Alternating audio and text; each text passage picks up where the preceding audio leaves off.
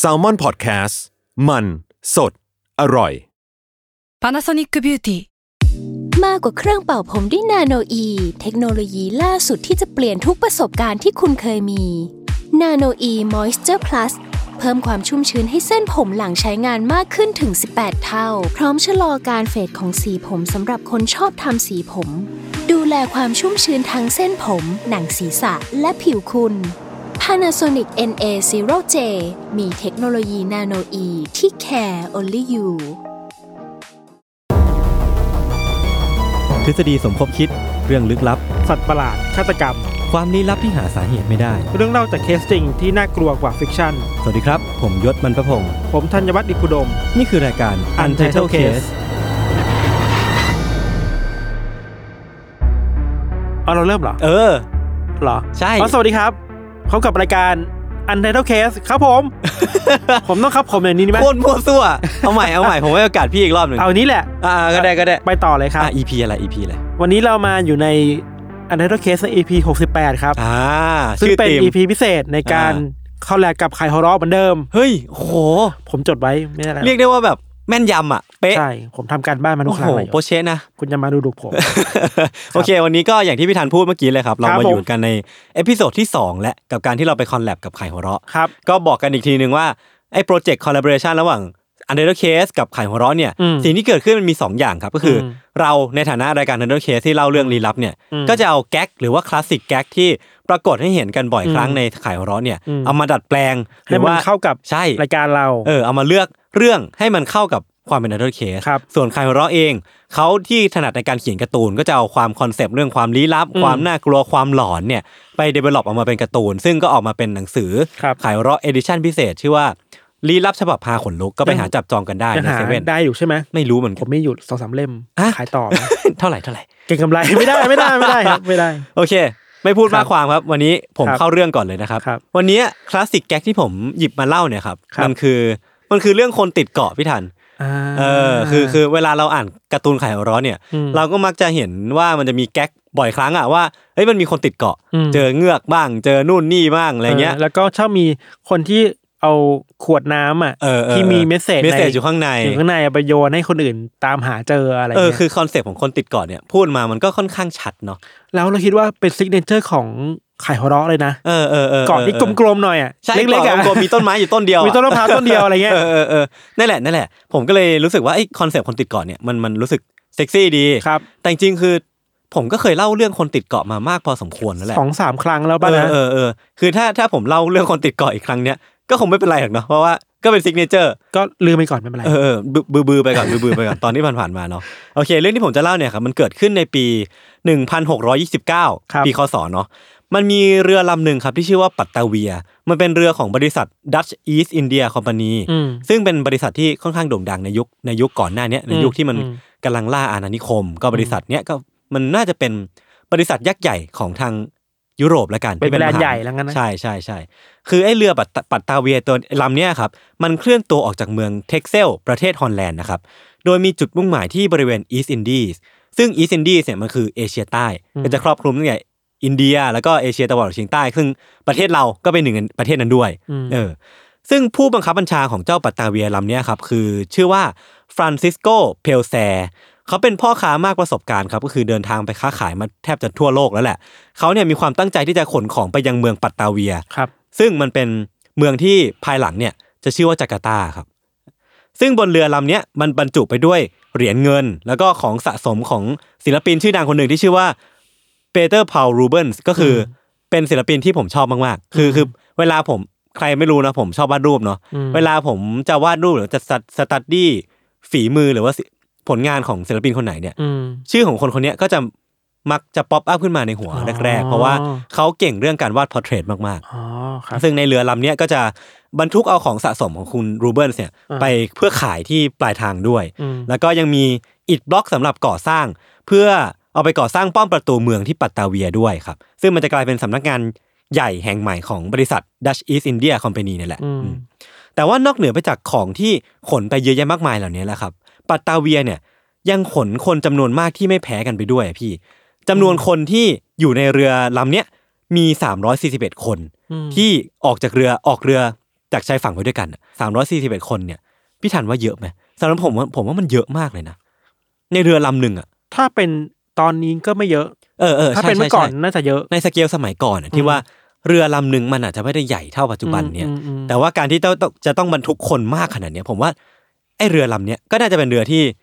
ใหญ่พอสมควรแหละอืมในในอืมสมัยก่อนนะครับครับ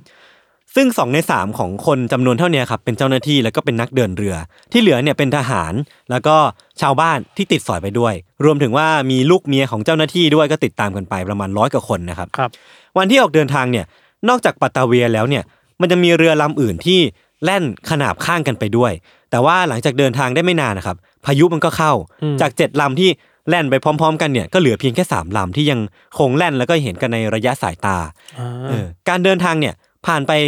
สิบกว่าวันมันก็เป็นไปได้ด้วยดีนะพี่ทัน พวกเขาก็สามารถเดินทางไปถึงแหลมกูดโฮปที่แอฟริกาใต้ได้ก่อนกำหนดการถึงหนึ่งเดือนเต็มครับก็คือค่อนข้างจะราบลื่นแหละพี่ทันอืมไม่มีอะไรใช่ เหมือนจะเป็นเรื่องดีเนาะแต่ว่าพอไปถึงแหลมกูดโฮปเนี่ยพี่ มันค่อยๆ ฉายแววปัญหาให้เห็นนะพี่ทัน เพราะว่าทันทีที่ปัตตาเวียเนี่ยล่องออกมาพ้นบริเวณแหลมกูดโฮปเนี่ยครับพวกเขาเนี่ยก็เริ่มที่จะพลัดหลงกับเรือลำอื่นที่แล่นมาด้วยกันอะไอ้สองลำที่แล่นมาด้วยกันเนี่ย หายไปเลยอะหรอเออหายไปรับสายตาไม่รู้หายไปไหนก็คือ คือมองไม่เห็นกันแล้ว ใช่ เรียกได้ว่าพ้นบริเวณขอบฟ้าสายตาคไปรับแล้วเรียบร้อย ไม่รู้หายไปไหนเนาะครับแล้วก็ยังไงพวกเขาก็ยังคงต้องมุ่งหน้าไปยังเป้าหมายอย่างโดดเดี่ยวต่อไปอืมประกอบกับที่ผ่านมาเนี่ยครับในระยะเวลาที่ผ่านมาเนี่ย มันเริ่มมีการร้องเรียนปัญหากับหัวหน้าที่ชื่อว่าเปลแซเนี่ยบ่อยครั้งอืมปัญหาที่ว่าพี่ก็คือ มีกัปตันเรือคนหนึ่งที่ชื่อว่าเอเดรียนยาคอบส์เนี่ย เขามักมีอาการที่เมาอะ เมาแล้วก็เรือนอะแล้วก็ไประรานคนอื่น ไปทำร้ายร่างกายคนอื่นไปฮารัสผู้หญิคงนอื่นบนเรือใช่ไหมซึ่งตัวพวเองกเป็นเขากัปตันด้วยนะใช่ คือเขาเป็นกัปตันเรือเออเขาไม่ควรจะทำนู่นเรื่องนี้เพื่อเพื่อเสียเออภาพลักษณ์ตัวเองเออเพื่ออะไรก็ตามเออจริงๆก็ไม่ไม่ไม่ว่าใครก็ตามไม่ควรไม่ควรทำอยู่ทำแล้วเรื่องนี้ใช่ใช่ต่อมาครับ คุณเพลแซที่เป็นผู้บังคับบัญชาของเรือลำเนี้ยก็เริ่มที่จะล้มป่วยหนักพี่ทันอืมเขาก็ต้องพักอยู่ในห้องตลอดเวลา แล้วก็ทำให้อำนาจบนเรือเนี่ยมันตกมาอยู่ที่กัปตัน อย่างคุณยาคอบส์ที่มีปัญหาเนี่ยแหละอืมแล้วก็มีพ่อค้าอีกคนหนึ่งที่อืมกำลังกระกระเถิบขึ้นมา มีอำนาจแทนที่คุณเพลแซอืมผู้ชายคนนั้นนะครับมีชื่อว่าเจโรนิมัสคอร์เนลิสซึ่งเขาแล้วก็ยาคอบส์เนี่ยก็ได้กลายเป็นคู่หูที่ปกครองเรือลำเนี้ยชั่วคราวแทนที่คุณเพลแซอ่าโดยที่จริง ๆ แล้วอะ คุณเพลแซก็ไม่ได้ไม่ได้อนุญาตอะไรหรอกนะอ่แต่ว่าเขาไม่ไม่ได้อยู่ในสภาพที่พร้อมที่จะมาเทคโอเวอร์ลำนี้อ่าอีกต่อไปอะอ่าอ่าก็เลยต้องการมีอำนาจบางอย่างเพื่อมาแทนที่นะครับบรรยากาศบนเรือเนี่ยที่มันปราศจากผู้นำที่แท้จริงอะครับ มันเริ่มตึงเครียดพี่ทัน หญิงสาวที่อยู่บนเรือเนี่ย ถูกคุกคามจากทั้งสองคนอะบ่อยครั้งมากๆอะอืมโดยเฉพาะหญิงสาวคนหนึ่งที่ชื่อว่า ลูเครเทียยันส์เธอเป็นภรรยาของชนชั้นสูงคนหนึ่งเธอกำลังจะเดินทางไปอยู่กับสามีที่ปัตตาเวียอืมแต่ว่าในระหว่างทางที่กำลังเดินทางเนี่ยครับเธอถูกยาคอบส์คุกคามบ่อยครั้ง แต่ว่าเธอก็ปฏิเสธมาโดยตลอด คนแบบนี้เป็นเจ้าหน้ากัปตันที่เรือแบบเออระดับสูงในเรือได้ยังไงไม่แน่เนาะใจเลยเว้ยพี่ แต่ว่ามันมีอยู่วันหนึ่งครับ คือเธอก็ปฏิเสธมาตลอดเนาะแต่ว่ามันมีอยู่วันหนึ่ง เธอถูกกลุ่มชายชะกันห้อมล้อม และก็ถูกบังคับขืนใจเชี่ยคือมันมีบันทึกบอกว่า เธอเนี่ย ถูกบังคับให้ใช้เท้าเกี่ยวกับเสาอะพี่ทันอ่าแล้วก็ห้อยหัวลงมาเชี่ยแล้วก็ถูกกระทำชำเราโดยสภาพอย่างนั้นน่ะ เรือนี้มันยังไงกับคน เออไม่ถึงคนที่ทำคนที่เป็นคนลงมือก็เป็นคนในคนในเจ้าหน้าที่เรือ ใช่ก็คือเป็นเจ้าหน้าที่เป็นทหารเป็นใครก็ไม่รู้อะเป็นกลุ่มชายชะกันอ่าอ่าอ่าคือเธอก็ไม่รู้หรอกพี่ว่าใครใครกันบ้างอะที่ทำทำร้ายเธอเนาะเพราะว่าครับมันอยู่ในช่วงที่มันชุลมุนวุ่นวายอืมอืมแต่ว่าในระหว่างที่มันกำลังวุ่นวายอยู่เนี่ย เธอจำเสียงของชายคนหนึ่งที่กระทำชำเราเธอได้ ซึ่งเธอจำได้ว่าชายคนเนี้ยคือลูกน้องของยาคอบส์อืมเธอก็เลยรู้สึกว่า แน่แล้วแหละ ที่ว่าไอ้ยาคอบส์แล้วก็คอนเนลิสที่มันกำลังปกครองไอ้เรือลำนี้อยู่อะอืมมันน่าจะมีความดำมืดเออความวิกลจริตอะไรบางอย่างอะแล้วก็มีลูกน้องที่พร้อมสนับสนุนอยู่ใช่ใช่ไหใช่มแต่ว่ากันว่าครับ ว่ากันว่าไอ้แผนการข่มขืนหรือว่าแผนการกระทำชำเราของคุณ คุณยันส์เนี่ยครับมันน่าจะเป็นแผนของคู่หู ยาคอบส์แล้วก็คอร์เนลิสที่ต้องการป้ายความผิดให้เพลแซที่กำลังนอนป่วยอยู่ในห้องแล้วไม่มีไม่มีสิทธิ์มีเสียงในการออกมา แก้ต่างให้ตัวเองได้อะอ่าอ่าซึ่งเป้าหมายของการป้ายความผิดครั้งเนี้ยมันคือการที่เขาพวกเขาสองคนเนี่ยจะทำการก่อกบฏแล้วก็ยึดเรือลำนี้เป็นของตัวเองเว้ยอ่าโอเคน่าสนใจเออดูซึ่งแบบพอก่อกบฏวางเสร็จแผนมาแล้วใช่อะ เขาวางแผนมาแล้วว่าพอก่อกบฏเสร็จแล้วอะเขาจะไม่เดินทางไปยังเป้าหมายอ่าแต่ว่าเขาจะใช้เรือลำเนี้ยอ่าแล้วก็เจ้าหน้าที่หรือว่าพนักงานในบนเรือแห่งเนี้ยกลายเป็นโจรสลัดอะพี่ทันเออ คือพวกเขาจะกลายเป็นโจรสลัดที่เดินทางไป ปล้นนู่นนี่ทั่วทะทั่วมหาสมุทรยึดเรือเสร็จใช่ปุ๊บก็จะเอาเรือของเออตัวเองเออทำใช่ตามใช่ใจตัวเอง ใช่ เออ ในขณะที่แผนการมันกำลังดำเนินไปเรื่อยๆพี่ทันในครับขณะที่เงามืดมันกำลังค่อยๆก่อตัวบนเรือลำเนี้ยมันก็เกิดเหตุการณ์ที่ ทำให้ทุกอย่างเนี่ยพลิกผันก็คือปัตตาเวียเนี่ยชนเข้ากับแนวปะการังเข้าอย่างจังพี่ทัน คือมันชนเข้าอย่างจังจนเป็นรอยรั่วที่ท้องเรือจนอืมเรือเนี่ยกำลังจะล่มแล้วอะอืมแต่มันยังไม่ล่มในทันทีนะ มันยังมีเวลาให้ทำใจ มันมีเวลาให้วางแผนอืมเวลาให้อพยพอืมเหตุการณ์เนี่ยมันเกิดขึ้นในช่วงเดือนมิถุนายนปี 1629 ในขณะที่เขากำลังนอนสมอยู่เนี่ยครับ มันก็มีการกระแทกที่บริเวณหางเสือ ซึ่งมันตามมาด้วยเสียงคลื่นกับหินน่ะดังมากๆจนเขารู้สึกว่าเอ้ยมันเกิดอะไรขึ้นกับเรือลำนี้กันแน่เนาะในบันทึกบอกว่า พวกเขาเนี่ยไม่ควรที่จะเดินเรือมาทางนี้ด้วยซ้ำอะถ้าไม่ใช่ความสะเพร่าของคุณยาคอบส์อะคือเขาบันทึกเอาไปว่าไอ้เส้นทางเรือที่เขากำลังมุ่งหน้าไป แล้วจนชนเข้ากับปะการังแห่งเนี้ยมันไม่ได้อยู่ในเส้นทางเดินเรือหลัก แต่ว่ามันเกิดขึ้นเพราะว่าคุณยาคอบส์เนี่ย มัวแต่หลงระเริงกับอำนาจอืมจนไม่ได้มาคุมหางเสือแล้วก็ไม่ได้เดินดำเนินเรือไปตามอืมอืมที่มันควรจะเป็นครับจนเกิดอุบัติเหตุขึ้นปัตตาเวียเนี่ยอย่างที่บอกไปครับ มันยังไม่จมลงในทันที มันยังมีอีกเฮือกลมหายใจครั้งใหญ่ พอให้คนเนี่ยอพยพไปยังเกาะข้างๆได้ บนเรืออพยพเนี่ยมันจะมีเปลแซ มียาคอฟแล้วก็มีเด็กกับผู้หญิง เหลือคนบนเรืออีกประมาณ 70 คน รวมทั้งคอนเนลิสด้วย สถานการณ์ตอนเนี้ยมันเป็นอย่างนี้พี่ทัน มันจะมีคนบางส่วนที่ยังคงอยู่บนเรือปัตตาเวีย ที่กำลังจะจมเนาะรวมทั้งคอนเนลิสด้วยที่ก็อยู่ในกลุ่มชนกลุ่มนี้ด้วยอืมอีกส่วนเนี่ยครับถูกแบ่งให้อยู่เป็น 2 เกาะก็คือเกาะ Beacon Island แล้วก็ Traitor Island อืมคือเรียกได้ว่ามันมีฝ่ายที่อพยพลงจากเรือไป อยู่ก่อนแล้ว ใช่แล้วก็ฝ่ายที่ยังคงอยู่บนเรืออยู่ เพราะว่าอ่าเกาะน่าจะเต็มอะอ๋อเออมันเกาะไม่ใหญ่มาก ใช่มันเป็นเกาะเล็กๆสองเกาะที่พอที่จะใช้เรืออพยพเนี่ยหนีไปได้ทันเนาะครับโชคยังดีที่พวกเขาเนี่ยยังสามารถ ขนของกินบางส่วนลงมาได้ แต่ว่าไอ้ของกินเหล่าเนี้ยรวมทั้งน้ำดื่มด้วยเนี่ย สักวันมันก็น่าจะต้องหมดไปเนาะอืมคุณเพลแซที่จริง ๆ เขาก็ป่วยอะแต่ว่าด้วยตำแหน่งด้วยภาระหน้าที่อะเขาก็เลยรับหน้าที่ตัดสินใจว่าเขาจะต้องออกเดินเรือไป เพื่อขอความช่วยเหลือจากชายฝั่งให้ได้แน่นอนอะเออคุณเพลแซแล้วก็คุณยาคอฟเนี่ยแล้วก็เหล่าผู้มีอำนาจในเรือเนี่ยครับประมาณ 48 คน ก็เลยพากันแล่นเรือออกจากเกาะไปเพื่อไปหาความช่วยเหลือ แต่ว่าเวลาเนี่ยมันก็ผ่านไปหลายวัน จนเวลามันผ่านประมาณ10วันพี่ทัน พวกเขาก็ไม่กลับมาสักทีอะอืมเออ คือ ก็คือเรียกได้ว่าหายตัวไปอย่างไร้ร่องรอย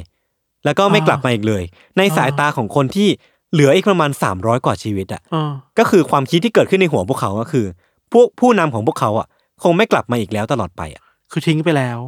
หรือไม่รู้หายไปไหน ใช่ออเขาคิดอย่างนั้นคือเออเออมันนานเกินอะเออมันนานเกินกว่าที่ควรจะเป็น แล้วก็ อาหารหรือว่าเสบียงที่มันมีอยู่เนี่ยมันก็ค่อยค่อยร่อยหลอลงไปเรื่อยๆเรื่อยๆ พอๆกับความหวังน่ะที่มันก็ค่อยริบหรี่ลงลงไปเรื่อยๆเนาะอืมหลายวันต่อมาจากการจากไปของเพลแซเนี่ยครับเรือปัตตาเวียเนี่ยที่มันกำลังหายใจเฮือกสุดท้ายอยู่อะมันก็จมลงในที่สุด พาเอา40กว่าชีวิตที่อยู่บนเรือแห่งนั้นอะ จมลงไปด้วยก็คือเสียชีวิตไปมันถึแล้งวว่าเออมันถึงว่าเขาก็ไม่สามารถหนีมาได้ทันใช่แล้วใช่ไหมคือมันก็ยังมีคนสงสารบางส่วนนะพิธานที่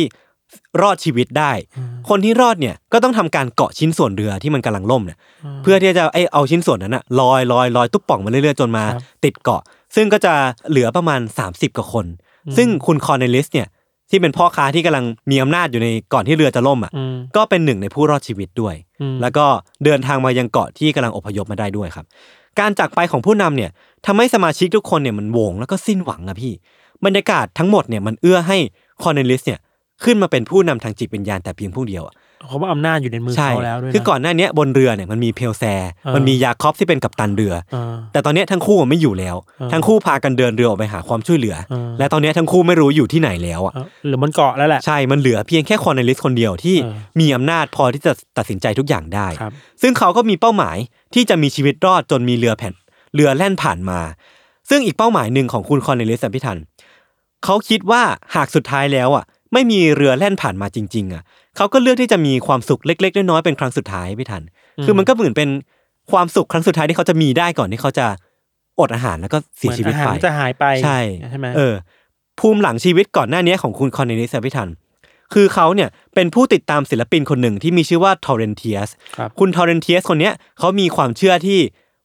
หนักแน่นมากๆว่า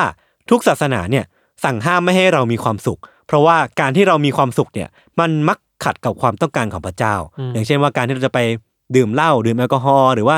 ใช้สารเสพติดอะไรบางอย่างเนี่ยมันทำให้เรามีความสุขก็จริง แต่มันมักขัดกับความต้องการของพระเจ้าไม่ให้เราต้องการทำอย่างนี้เนาะอืมเพราะฉะนั้นนะครับในช่วงชีวิตสั้น ๆ ของเราอะเจ็ดสิบแปดสิบปีเนี่ยขอให้เราเนี่ยมีความสุขกับทุกสิ่งที่ทำให้เรามีความสุขได้อืมอันนี้คือความเชื่อของคุณทอร์เรนเทียสอืมซึ่งมันก็ส่งต่อมาให้คุณคอร์เนลิสที่ซึ่งกำลังมีอำนาจอยู่ในเกาะณแห่งนี้ด้วยนะเออ คอร์เนลิสผู้ได้รับการถ่ายทอดความเชื่อเนี้ยมาจากอาจารย์นะครับ จึงตัดสินใจที่จะมีความสุขครั้งสุดท้ายในชีวิตอืมพี่ทันลองเดาสิว่าความสุขนั้นนะคืออะไร ไม่รู้เลยว่า เป็นผู้ปกครองในเกาะอย่างนี้เหรอ ก็ส่วนหนึ่งเหรอความหวังหรือว่าความสุขครั้งสุดท้ายในชีวิตที่คุณคอร์เนลิสต้องการจะมีเนี่ยพี่ทันอ่ามัมันคือการฆ่าผู้รอดชีวิตทุกคนทิ้งซะโหดูบ้าเลื่อนมากเลยอะเออ อันนี้คือสิ่งที่เขารู้สึกว่า เอ้ยไอการทำสิ่งเนี้ย มันคือสิ่งที่ทำให้เขาเนี่ยน่าจะมีความสุขครั้งสุดท้ายในชีวิตได้อะแต่ว่าเป็นความสุขเขาแต่ว่ามันเป็นความสุขของคนอื่นหรือเปล่า เออไม่เลยไม่ใช่เว้ยใช่ไหมใช่ แต่ว่าเออไอเออความเออคิดบิดเบี้ยวอะสิ่งเนี้ยแหละเออเออมันเหมือนไม่มีอะไรจะเสียอะไรพี่ทันเขาก็เลยเลือกว่า เอ้ย มันไม่มีใครเห็นด้วยอะอืมมันไม่มีใครที่มาคอยจับจ้องก็เป็นไปได้แล้วเราพูดถึงว่าพออยู่ในเกาะอะมันไม่มีระบบกฎหมายที่ใช่มาควบคุมบนเกาะไอ้น่านน้ำแห่งเนี้ยไม่รู้ว่ากฎหมาย ไหนมันครอบคลุมตำรวจอยู่ไม่มีด้วยทซ้ำหารไม่มี ไม่มีสายตาที่กำลังจับจ้องเออเขาเป็นผู้ปกครองเพียงหนึ่งเดียวของครับเกาะแห่งนี้อืมเขาก็เลยเลือกได้ว่าความสุขครั้งสุดท้ายที่เขาจะมีอะอืมมันคือการฆ่าทุกคนทิ้งซะอืมยิ่งพูดแล้วก็ขนลุกอะอืมคือมันมันเป็นความคิดที่ไม่รู้จะก่อตัวขึ้นมาได้ยังไงนะอืมเขาเริ่มต้นจากการฆ่าคนป่วย แล้วก็คนที่ไม่แข็งแรงก่อนนะพี่ทันอืมคือวิธีการฆ่ามันคือการฆ่าปาดคออะมหรือว่าเอาไปกดน้ำอะ คือมันเป็นการฆ่าที่ป่าดเถื่อนมากๆอะาเออแล้วก็คอนเนลิสเนี่ยครับยังฆ่าใครก็ตามที่ไม่จำนนต่ออำนาจของเขาอะแล้วก็ทุกคนที่เป็นผู้หญิงเนี่ยก็จะถูกขืนใจ แล้วก็ขังเอาไว้ในเต็นท์เพื่อจุดประสงค์เดียวคือการเป็น sex slave ของเขาอะโอ้คือโหดมากๆอะโหดมากๆคือใครไม่ยอมอะสมมุติว่าใครไม่ยอมหรือว่าใครที่มีการลุกฮือขึ้นมาต่อต้านอำนาจเขาอะปาดคอกดน้ำหรือว่าผู้หญิงคนไหนที่ไม่ยอมให้เขากระทำชำเราอะเออก็จะถูกฆ่าฆ่าไป เออนอกจากการลงมือฆ่าอย่างโหดเหี้ยมแล้วอะครับ สิ่งที่คอนเนลิสชอบทำอะก็คือการส่งคนไปดำเนินภารกิจแบบหลอกๆอะเช่น เออภารกิจแบบหลอกๆเหล่านี้มัน เช่น การสั่งให้กลุ่มของเด็กเรือ แล้วก็ผู้โดยสารประมาณ 45 คนเนี่ย พากันขึ้นเรือไปตามหาน้ำเปล่าที่เกาะแห่งหนึ่ง ที่มันอยู่ข้างๆอะเนาะอ่าก็คือพากันแล่นเรือไป ซึ่งพอพวกเขาไปถึงนะครับพวกเขาก็ไม่ได้น้ำเปล่ากลับมาหรอกเพราะว่าคอนเนลิสเนี่ยหลอกว่ามันมีน้ำเปล่าอยู่บนเกาะแห่งนั้นทั้งที่จริงแล้วเขารู้อยู่แก่ใจว่ามันไม่มีหรอก แต่เอาไปเพื่อให้ให้ไปข้างนอกก่อนนี่เหรอใช่ พอไปข้างนอกเกาะเสร็จปุ๊บอะนอกจากไม่ได้น้ำเปล่ากลับมาแล้วอะเออ พวกเด็กเรือหรือว่าพวกผู้หญิงต่างๆอะที่ไปอ่ถูกหลอกให้ไปบนเกาะแห่งนั้นอะอ่าก็ไม่ได้กลับมาด้วยเว้ย อ๋อเพราะว่ามันจะมีพรรคพวกละกันของคุณคอนเนลิสเนี่ยนั่งเรือไปด้วย เออแล้วพอไปถึงเกาะแห่งนั้นอะ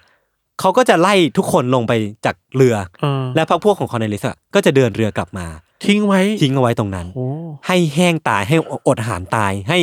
ขาดน้ำเป็นการทิ้งไว้ให้เหี่ยวตายคือแบบ โหดมากๆอะโหดเออ เหตุการณ์นองเลือดเนี่ยมันก็ดำเนินไปเรื่อยๆนะพี่ทันครับมันมีผู้คนล้มตายจากกลุ่มของคอนเนลิสเนี่ยเป็นจำนวนมาก จนคนที่เหลือเนี่ยต้องจำใจยอมรับเขาเป็นหัวหน้าอย่างเลี่ยงไม่ได้พี่ทันความเหี้ยมของคอนเนลิสเนี่ยมันจะมีอีกก็คือ หากกลุ่มคนที่ที่ถูกเขาส่งไปทิ้งไว้ตามเกาะต่างๆอะพี่ทันยังมีชีวิตอยู่นานเกินกว่าที่เขา expect ไว้อะอืมเขาจะส่งคนเนี่ย ถืออาวุธอะ ไปฆ่าทิ้งให้หมดเลยอะเพราะว่าพวกเขามีชีวิตอยู่นานเกินกว่าที่เขาต้องการ เรียกได้ว่ามันเป็นการปกครองด้วยความกลัว ความคาวเลือดเพื่อสนองความสุขก่อนตายของตัวเองอะโดยที่ไม่มีใครยินยอมเลยก็ได้นี่คือแบบ absolute เผด็จการมากเลยเออนะใช่คือน่ากลัวมากๆอะว่า การที่อยู่ในที่ปิดการเออที่ไม่มีใครต่อต้านมันเออพาให้คนเราไปถึงจุดที่ดำมืดได้หรือมีขนาดคนต่อต้านแล้วก็ใช่ฆ่าทิ้งอะเออเออเออแต่มันก็มีอยู่วันหนึ่งครับ มันมีสัญญาณควันลอยขึ้นมาจากเกาะ High Island ที่ซึ่งคอร์เนลิสเนี่ยก่อนหน้านี้เขาได้ส่งชายที่ชื่อว่าเฮสแล้วก็พรรคพวกไปตามหาน้ำที่เกาะแห่งเนี้ยพี่ทันครับแสดงว่าพวกเขาเนี่ยอาจจะเจอน้ำซึ่งก็เป็นข่าวดี พวกเขาเลยจุดไฟขึ้นมาเพื่อที่จะบ่งบอกว่าเฮ้ยคอร์เนลิสผมเจอแหล่งน้ำแล้วนะเออคอร์เนลิสเนี่ยไม่อยากให้สัญญาณควันเนี่ยไปเข้าตาเรือที่ผ่านไปผ่านมา เขาก็เลยส่งพรรคพวกเนี่ยไปจัดการคนที่เกาะแห่งนั้นอะอืมให้อย่างราบคาบอืมแต่ว่าพอเขาสั่งการไปแล้วพี่ทัน พรรคพวกของเขาก็กลับมาในสภาพที่พ่ายแพ้อะคือมีบาดแผลเต็มตัวเลยอะแล้วก็ไม่มีร่องรอยว่าพวกเขาจะสามารถปฏิบัติภารกิจที่คอนเนลิสมอบหมายไปได้อย่างลุล่วงอะอืมคือเขาน่าจะพกอาวุธไปแต่ว่าพ่ายแพ้ต่อกองกำลังของเฮสที่ไปอยู่ที่เกาะแห่งนั้นอะ ก็เลยหนีกลับมา ซึ่งคุณคอนเนลิสเนี่ยก็ไม่ยอม เขาก็เลยตัดสินใจที่จะนั่งเรือไปที่เกาะแห่งนั้นด้วยตัวเอง เพื่อเจรจาหว่านล้อม ให้พวกเขาเนี่ยยอมแพ้แล้วก็ ดับไอ้ควันไฟนั้นทิ้งซะเพราะเขากลัวว่ามันจะมีใครมือที่สามอะอืมที่เห็นแหล่งควันเนี้ยแล้วก็เข้ามาทำลาย absolute monarchy ที่เขากำลังมีอืมที่กำลังเสพสุขอยู่อะพี่ทันอืมแต่ว่าเมื่อเขาเนี่ยย่างเท้าลงไปบนเกาะแห่งเนี้ยครับคอนเนลิสแล้วก็พรรคพวกเนี่ยก็ถูกรวบแล้วก็ถูกจับแล้วก็ถูกจับมัดด้วยเชือกอะอืมด้วยพรรคพวกของเฮสหลังจากเหตุการณ์นั้นไม่นานนะครับ มันก็มีเรือลำหนึ่งแล่นเข้ามาที่บริเวณสามเกาะแห่งเนี้ยที่มันเป็นเกาะที่คุณคอนเนลิสกำลังควบคุมอยู่ เรือที่ลำนั้นที่แล่นมาเนี่ยมันเป็นเรือของคุณเพลแซ ซึ่งเป็นอดีตผู้บังคับบัญชาที่หายไปก่อนหน้านี้ใช่ไหมเออใช่เขาเนี่ยกลับมาพร้อมกับทีมช่วยเหลือแล้วอะอ่าซึ่งเขาเห็นว่ามันมีควันที่มันลอยพวยพุ่งอยู่อะอ่าคือการเดินทางของเขาอะขากลับเนี่ยมันนานกว่าผิดปกติ เพราะว่าสภาพอากาศเองหรือว่าอะไรต่างๆที่มันให้เดินทางนานเป็นพิเศษครับแต่ว่าพอเขากลับมาถึงที่ที่เขาหนีมาแล้วเนี่ยเขาเห็นมันมันมีควันพวยพุ่งอยู่อะอืมเขาก็ดีใจดีพี่ทันว่าเฮ้ย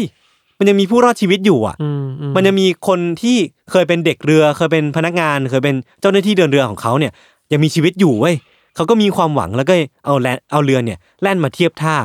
แต่ปรากฏว่าพอลงมาจากเรือพี่ทัน สิ่งที่เขาเห็นตรงหน้า มันคือคราบเลือดอะ มันคือโศกนาฏกรรมอะ มันคือร่องรอยที่บ่งบอกว่าเอ้เกาะแห่งเนี้ยมัน มีอะไรไม่ชอบมาปรากฏแล้วมันน่าจะมีเหตุการณ์นองเลือด ที่มันน่ากลัวมากๆเกิดขึ้นอะอืมมันไม่ใช่ภาพที่เขา expect เลยอะที่จะมีคนมารอใช่กลับอยู่อะใช่ไหมใช่ คือเขาคาดหวังว่า น่าจะเป็นเจ้าหน้าที่เรือที่กำลังอืมใช้ชีวิตอยู่เพื่อรออมความหวังรออมพวกเขากลับมา แต่ปรากฏว่าพอกลับมาเสร็จปุ๊บอะมันมี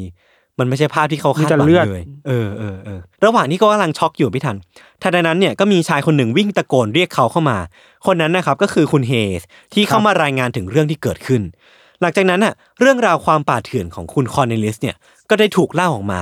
เหล่าสมาชิกกลุ่มที่ลงมือฆ่าเนี่ย ก็บอกว่าคนที่อยู่เบื้องหลัง เหตุการณ์นองเลือดทั้งหมดเนี่ยอืมก็คือคุณคอนเนลิสโดยคนเดียวเลยที่เป็นคนบังคับให้พวกเขาเป็นคนฆ่า เป็นคนบังคับให้พวกเขาลงมือข่มขืนหรือว่า ลงมือทำเหตุการณ์ที่มันไม่ควรจะเกิดขึ้นอะอืม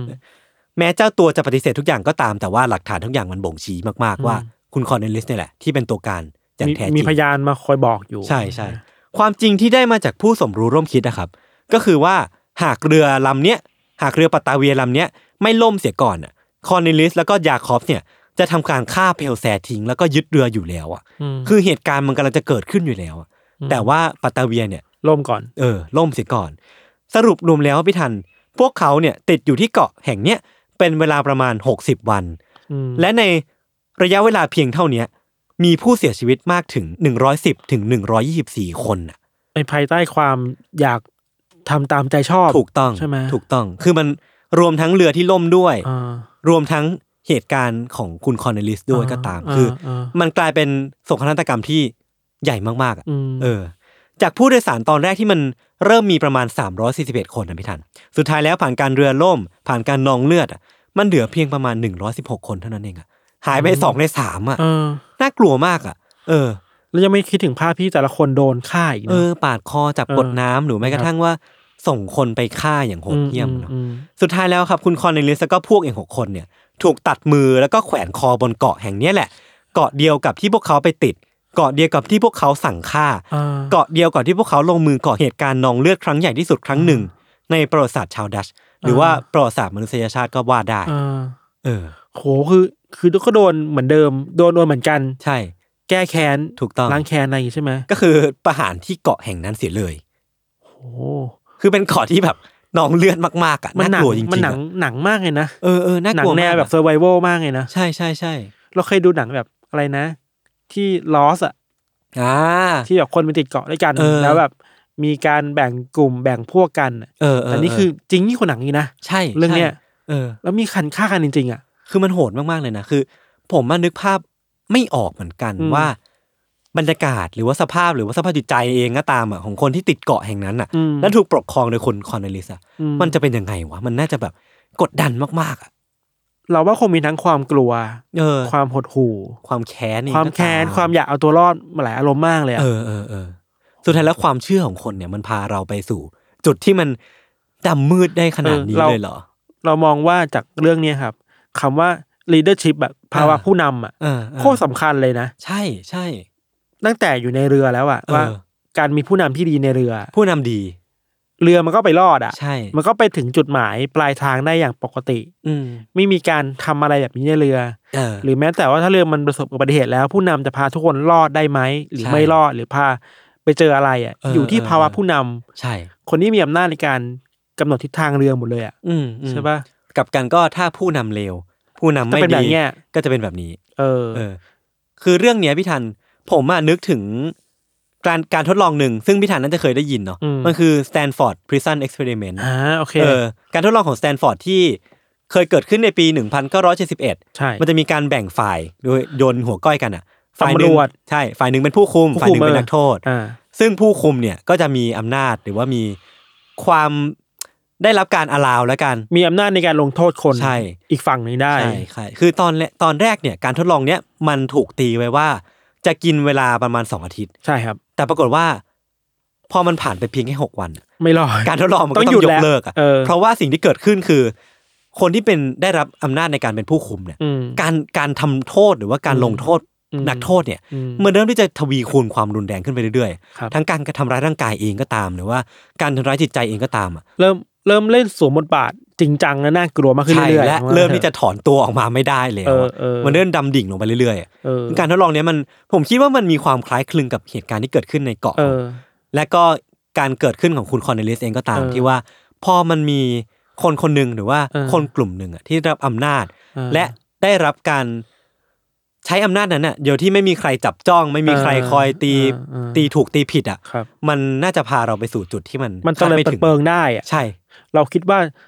สิ่งที่สำคัญคือสามารถตรวจสอบได้ไหมมีคนมาคานอำนาจหน่อยอะเออเออเออมีคนอำนาจที่สามารถมาคานได้ยิ่ง ยิ่งคิดว่าคนที่เป็นผู้นำหรือคนที่จะตัดสินใจอะมีอำนาจได้เยอะอะอืมไอคนที่สามารถตัดสินใจคานได้เออตรวจสอบได้ก็ต้องมียิ่งสำคัญอำนาจยิ่งสำคัญอะใช่ แต่ว่าจากกรณีแบบนี้คือมันไม่มีไงไม่มีเพราะฉะนั้นแปลว่าไอคนที่ทำอะไรก็ทำตามใจได้อะอืมอยากจะฆ่าใครก็ได้อยากจะพาเรือไปทางไหนก็ได้อะใช่ใช่นั่นแหละครับใช่โอเค ก็ พักเบรกกันสักครู่ก่อนกลับมาฟังเรื่องของพิธันในเบรกหน้านะครับ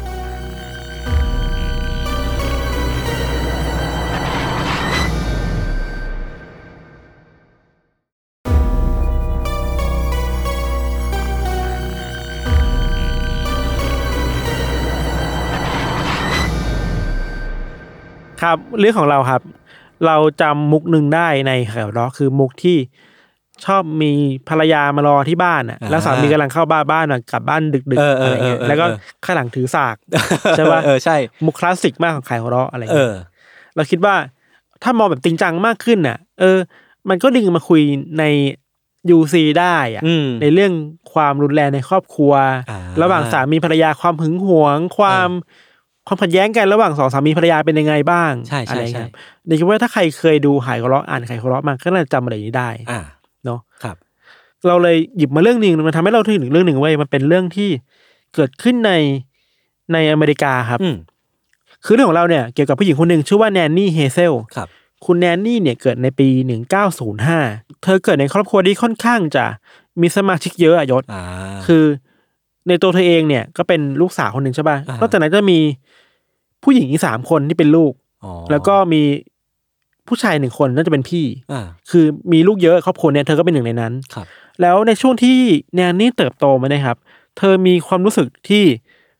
เกลียดชังพ่อมากๆเลยอะฮะทำไมอะเพราะว่าพ่อของเธอที่ชื่อว่าเจมส์เนะครับอืมเจมส์เนี่ยเป็นคนที่ชอบเข้ามายุ่งวุ่นวาย จู้จี้จุกจิกบงการชีวิตของลูกๆในครอบครัวถึงรวมถึงแม่ด้วยอะเออเออ นอกจากนั้นนะคือว่ายังเป็นคนที่มีปัญหาเรื่องการติดแอลกอฮอล์อืมแล้วชอบใช้ความรุนแรงในครอบครัวเออทั้งกับตัวแนนนี่เองหรือกับแม่เองอะแล้วก็ลูกคนอื่นๆด้วยปะเออแล้วแนนนี่ก็เห็นภาพแบบนี้มาตลอดตอนที่อืมโตมาคือรู้สึกว่าเออว่ะทนไม่ไหวกับพ่อตัวเองอะไรเงี้ยอืมอืมไม่มันเกินคำว่ารักได้ไปแล้วอะก็เข้าใจได้ เออคือโดน abuse มาอย่างงี้เนาะนอกจากปัญหาในครอบครัวแล้วครับ แนนนี่เองก็ต้องเจอปัญหาเรื่องการเรียนด้วยอะอืมอย่างที่เราบอกไปว่า ในครอบครัวเนี่ยพ่อมีอำนาจสูงสุดมากอืมในการเข้าไปวุ่นวายกับชีวิตลูกๆครับ มีครั้งหนึ่งที่พ่อตัดสินใจว่าไม่ให้แนนนี่ไปโรงเรียนเว้ยอืมเพราะว่าอยากให้เธอและลูกคนอื่นๆเนี่ยมาช่วยงานในฟาร์มอื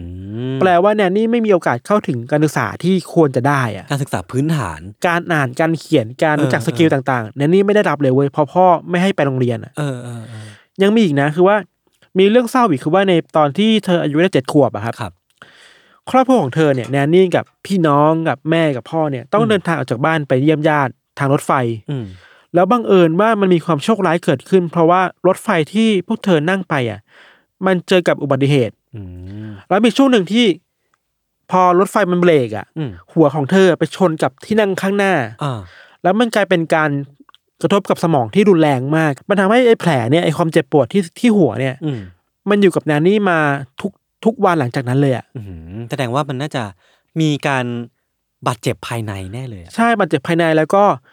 ไอ้ตามข้อมูลที่เราไปหามานะคือว่าเขาบอกว่าไอ้การบาดเจ็บเนี่ยมันส่งผลต่อทางเรื่องอารมณ์ความรู้สึกด้วยอ๋ออาจจะเป็นสมองบางส่วนบ้างนะอาจจะที่เป็น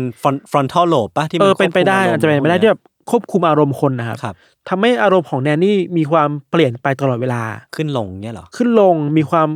เศร้ามีมีความเจ็บปวดเออน่าอยู่กับสงสารความซึมเศร้าอะครับคือน่าสงสารคือทั้งเจอทั้งเรื่องปัญหาในครอบครัวการเรียนแล้ว อืมเจอกับกายภาพอีกอะ เออเออมันมีช่วงหนึ่งคือที่แนนนี่บอกว่า สิ่งหนึ่งที่เธอพยายามเยียวยาตัวเองได้ในภาวะแบบเนี้ยครับมันคือ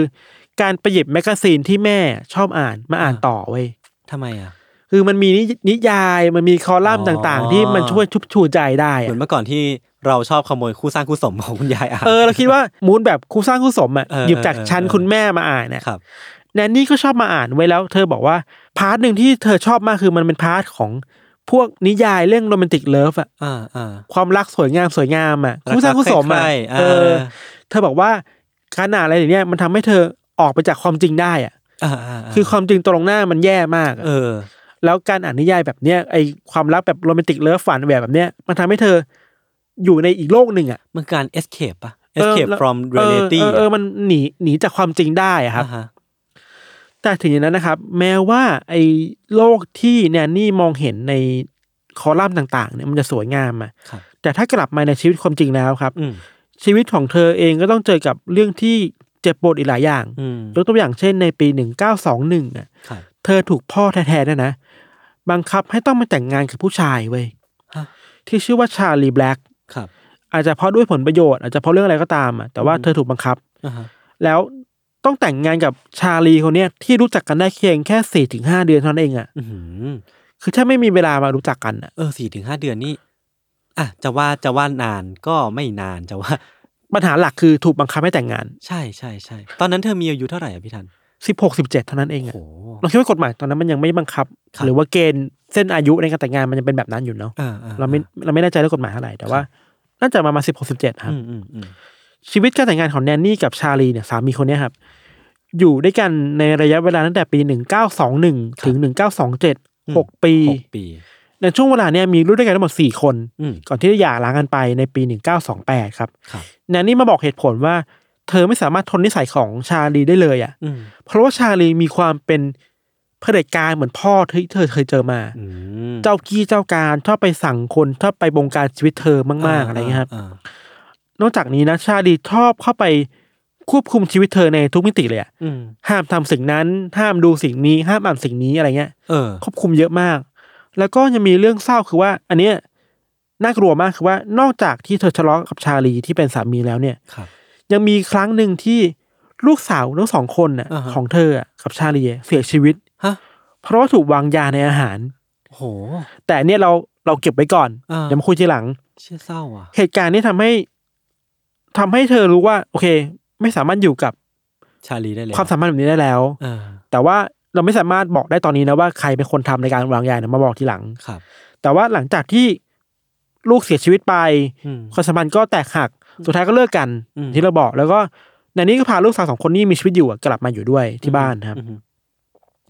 หลังจากที่เลิกลากันไปแล้วเนี่ยครับ ทีนี้เนี่ยแนนนี่ก็มีความรู้สึกที่ต้องการคนที่มันอยู่เคียงข้างอ่าอ่มาเติมเต็มอะอ่าฮะเธอก็เลยไปเจอคอลัมน์หนึ่งใน magazine ที่เธอชอบอ่าน มันชื่อว่าคอลัมน์มันชื่อว่า Lonely Heart โอ้โห คือคอลัมน์หาคู่ ตรงจุด เออคอลัมน์หาคู่แหละ แนนนี่ก็ลงโฆษณาในคอลัมน์นี้ครับประโยชน์อืมอืมแล้วก็ทำให้เธอได้รู้จักกับผู้ชายคนหนึ่งที่ชื่อว่าโรเบิร์ตแฟรงค์ฮาริสันครับหรือว่าคุณแฟรงค์แล้วกันได้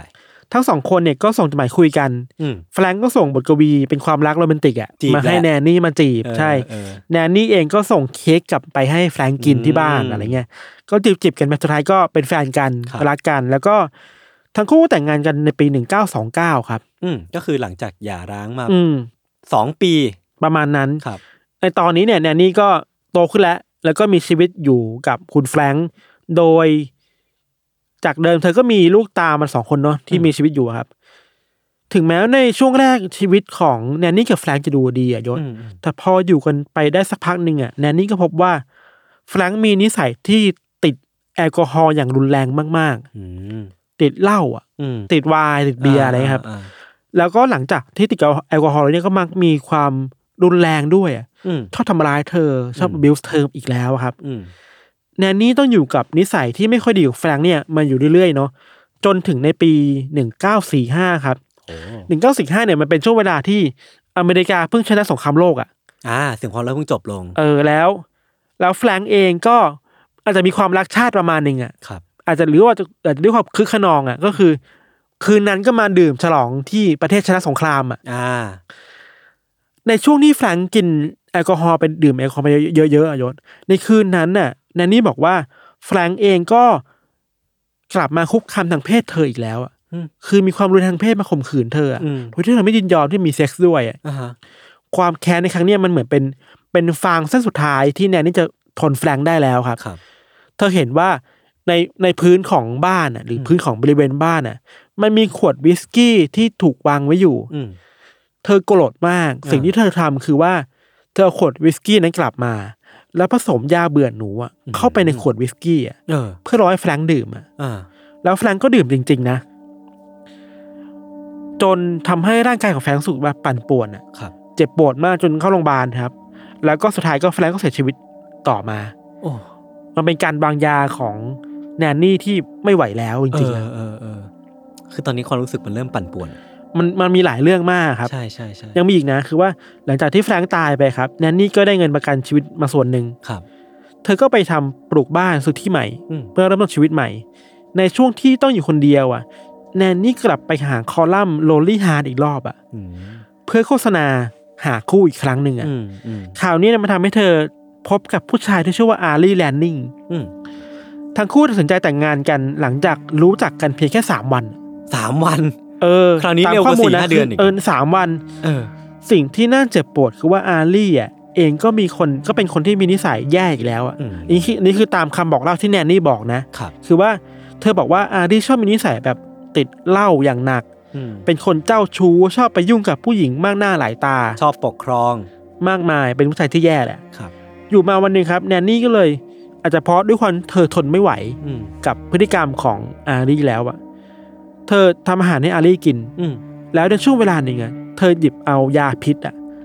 มาผสมลงไปในอาหารให้อารี่กินอะอืมสุดท้ายอารี่กินเว้ย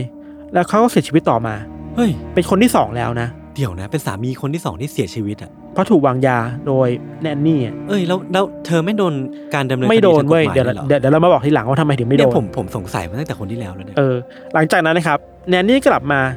มีชีวิตอยู่อีกครั้งหนึ่งอืม ตามปกติครับคราวเนี้ยเธอแต่งงานอีกรอบเว้ยอ่าคนเนี้ยผู้ชายคนใหม่ที่เธอแต่งงานว่าชื่อว่าริชาร์ดแอร์มอร์ตัน อ่าซึ่ง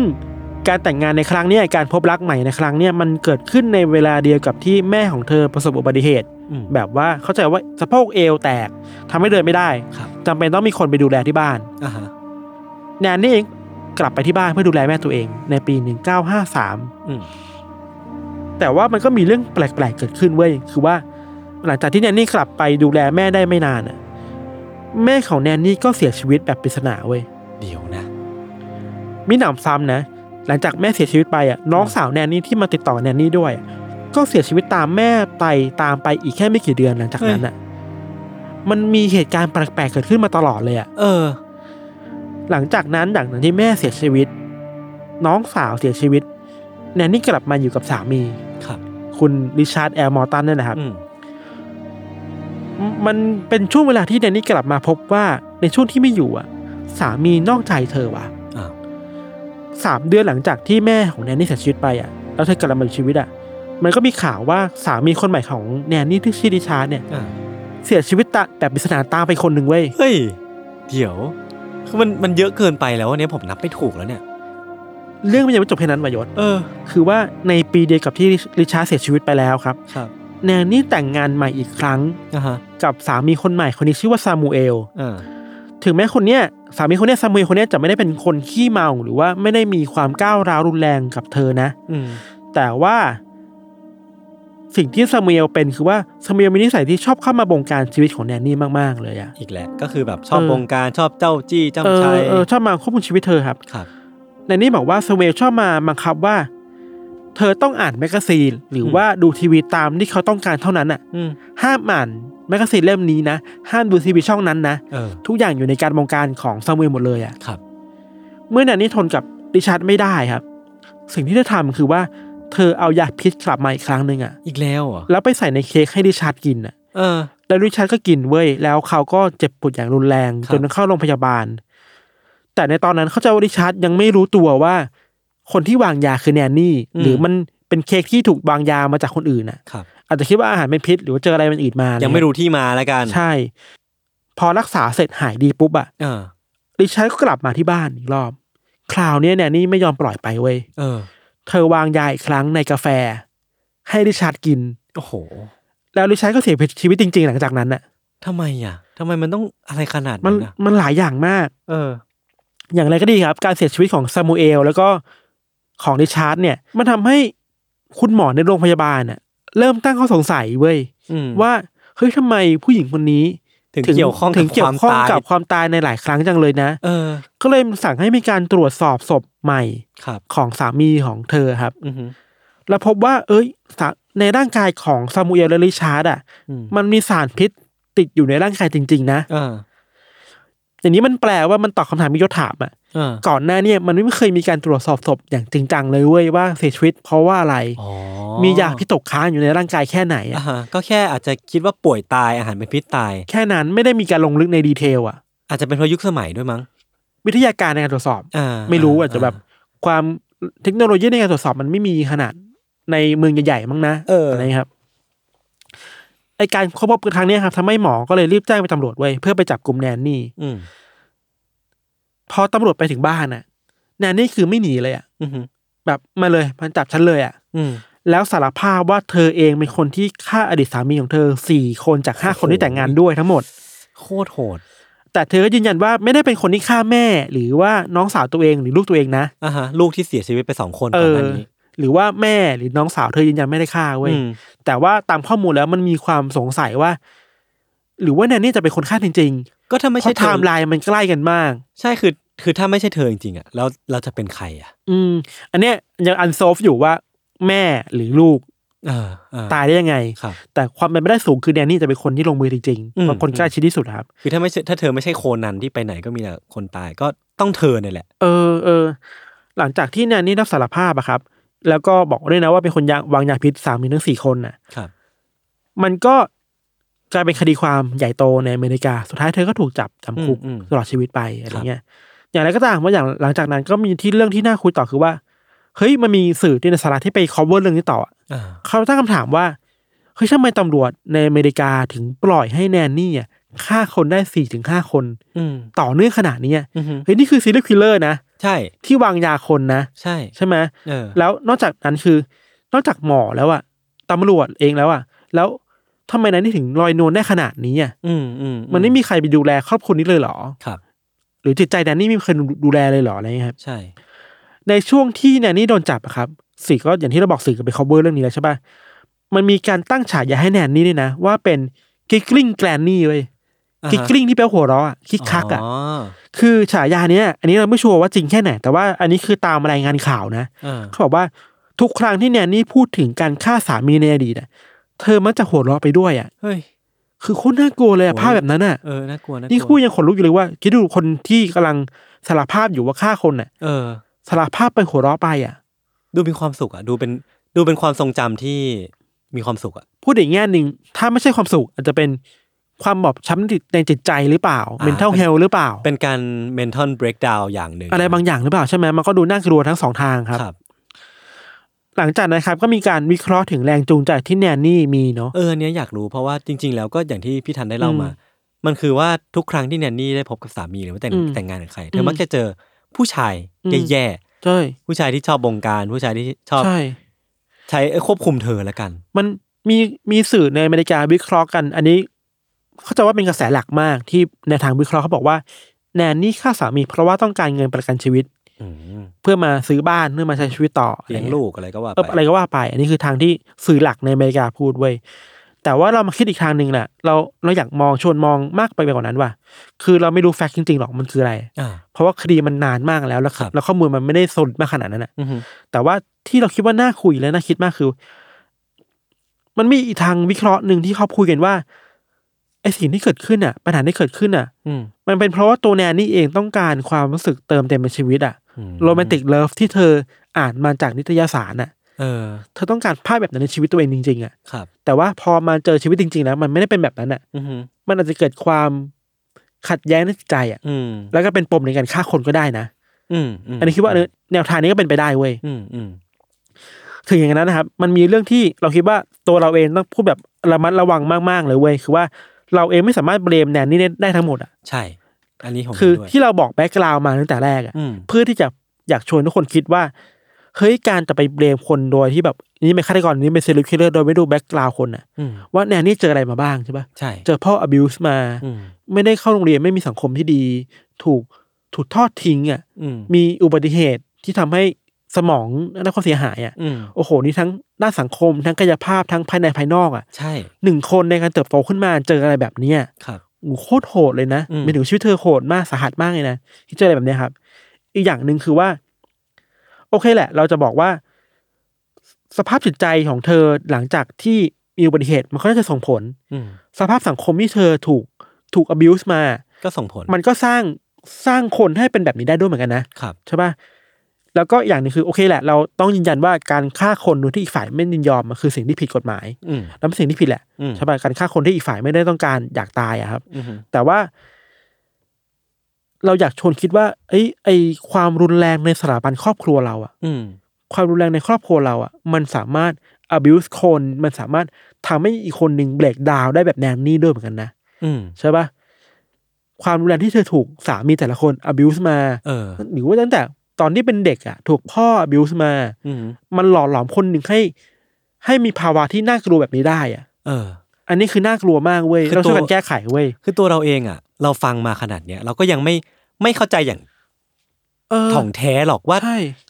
การเป็นแนนนี่อะการเป็นคุณแนนนี่ต้องเจอกับอะไรมาบ้างอะใช่แล้วมันมันส่งผลให้ความคิดความอ่านหรือว่าแม้แต่ประสบการณ์ตรงหน้าเธอมัน มันเปลี่ยนไปขนาดไหน อย่างที่เราบอกว่าเราถึงต้องคุยเรื่องนี้แบบระมัดระวังตัวมากอืมโอเค เราไม่สามารถโรแมนติไซส์ได้ว่าเราแนนนี่ทำสิ่งที่ถูกต้องแล้วเออ แต่ในขณะเดียวกันต้องเข้าใจด้วยว่าเธอเจออะไรมาในชีวิต และเธอมีทางเลือกอื่นหรือเปล่าถ้าเออไอการที่สามีต่างๆ ที่มันประพฤติตัวแย่ๆน่ะเธอเออมีทางอื่นไหมจริง ๆ หรือเปล่า เวลายศที่พูดพูดถึงทางเลือกครับเราคิดว่าโอเคแหละ ในสถานการณ์วันนั้นน่ะคำถามคือทางเลือกที่เข้ามาช่วยเหลือเธออะอืมมันมีแค่ไหนวะ ใช่ใช่ใช่ใช่ใช่เช่น สังคมสงเคราะห์ในอเมริกาในยุคเวลานั้นน่ะเออพร้อมมันที่จะดูแลช่วยหรือดีเปล่ามันดูแลคนในครอบครัวต่างๆดีแค่ไหน เข้ามายื่นมือช่วยเหลือแนนนี่ได้แค่ไหนอืมเพื่อที่ป้องกันไม่ให้แนนนี่ไปฆ่าคนอะ ไปฆ่าคนอีกอะ อีกอะเออขณะเดียวกันที่โรงพยาบาลเองก็ต้องตรวจสอบตัวเองด้วยนะว่าว่าเออคุณใช่คุณตรวจสอบศพชันสูตรศพได้ดีแค่ไหนทำไมถึงปล่อยผ่านศพที่ถูกลอบสังหารมาได้ใช่ไหมเออเออเออถ้าตรวจสอบศพดีแล้วตั้งแต่แรกอะ ก็น่าจะเข้ามาดูแลในคดีนี้ได้เร็วกว่านี้อะก็คงไม่มีโดมิโนตัวต่อไป เออ ก็จะไม่มี serial killer อืมอืมนอกจากนั้นนะครับ อีกเรื่องหนึ่งที่เราคิดว่าสำคัญมากคือว่า เวลาเราพูดถึงคำว่า romantic love อะยศครับความรักแบบโรแมนติกอะ มันทำร้ายคนได้นะเว้ย เออจริง คือเราชอบพูดถึงโรแมนติกแล้วที่ทุกคนสามารถอุทิศตัวเอง เพื่อความรักได้อย่างสูงสุดในชีวิตอะเออเออทุ่มทุกอย่างเพื่อชีวิตเพื่อมีความรักที่ดีอะครับ เราเรามีภาพจำความรักแบบนี้มาจากสื่อกระแสหลักอะอือหือแต่ว่าในขณะเดียวกันน่ะ เราถูกทำให้คิดว่าความความรักมันเป็นภาพที่สวยงามแจ่มใสสดใสมากมากๆเลยอะอือหือแต่เวลาเรามาเจอในชีวิตจริงแล้ว มันไม่เป็นแบบนั้นอะ มันก็อาจคือมันสร้างคอน FLICT ในชีวิตเข้าใจคนได้ไงเออมันเวลาเราที่ที่เราเจอความรักที่อาจจะไม่ใช่ในฮอลลีวูดไม่ใช่อืมหนังอะไรเงี้ยอืมมันทำให้เรารู้สึกว่า เอ๊ะหรือว่านี่ไม่ใช่ความรักวะทางนี้จริง ๆ แล้วอะ เราไม่รู้ว่าความรักเป็นแบบไหนเออ ที่แท้จริงอะมันใช่ไหมันเป็นปัจเจกมากเลยอะ เออเออเพราะฉะนั้น อย่างที่เราบอกคือโรแมนติกเลิฟมันก็ drive คนให้ปั่นป่วนในจิตใจได้ด้วยเหมือนกันอะ เออเออเออเออครับ เรื่องพี่ทันจริงๆแล้วอะถ้าสมมติว่าเราจะพูดกันแค่ว่ากิ๊กลิงแนนนี่อะอืมคือใคร อืม เธอฆ่าคนไปเพราะว่าเธอฆ่าสามีอืม มาสี่คนฆ่าลูกฆ่าอะไรเออ พวกเนี้ย คือเราก็พูดได้อะเออ แล้วมันก็จะจบไปตรงนั้นอะมัน เรามีพอดแคสต์ที่เราไปฟังของฝรั่งเว้ยเออเขามีคนเล่าถึงกิ๊กแนนนี่อะเออแล้วก็บอกว่าเธอฆ่าสามีคนที่สองสามสี่ยังไงเออแต่เราคิดว่าแล้วไงต่อวะ ใช่ มันก็จบอยู่แค่นั้นอะ แล้วทุกคนก็จะเบลมว่า เอ้ยแนนนี่คือฆาตกรเลือดเย็นมากเออแต่ว่าแล้วไอ้ background ที่เราปูมาจากแรกล่ะ เออเออมันสำคัญที่ต้องรู้ด้วยนะเว้ย อะไรเงี้ยใช่ในสิ่งที่เลยใช่ใช่รายการเราใช่พยายามจะย้ำมาตลอดแหละ ครับครับ โอเคครับ วันนี้เรื่องที่ผมและพี่ทันเตรียมมาก็เป็นประมาณนี้สำหรับซีรีส์ ไขหัวเราะ X a n a d a l Case ก็ครับน่าจะจบไว้เพียงเท่านี้ ซึ่งเราก็ไม่รู้โหพามาได้ไกลมากเหมือนกันนะไอการ collab ครั้งนี้อะใช่ใช่ใช่ใช่งงอะงงว่าแบบเอ๊ะทำไมคลาคลาสสิกแก๊กที่มันตลกอะมันตลกปกหามากเลยกลับมากลับกลายมาเป็นเรื่องที่มันขนหัวลุกได้ขนาดนี้วะนั่นดิเอองงเหมือนกันงงตัวเองเหมือนน่ากันกลัวกว่าที่คิดนะเออใช่เออโอเคครับก็ในอนาคตไม่แน่ใจว่ามันจะมีการกลับมาของโปรเจกต์นี้หรือเปล่าครับก็ยังไงก็ ฝากติดตามกันต่อไปนะครับ ได้ทุกช่องทางของ s ซ m o n Podcast เช่นเคยครับวันนี้ผมพวกผมสองคนก็ลาไปก่อน สวัสดีครับ สวัสดีครับ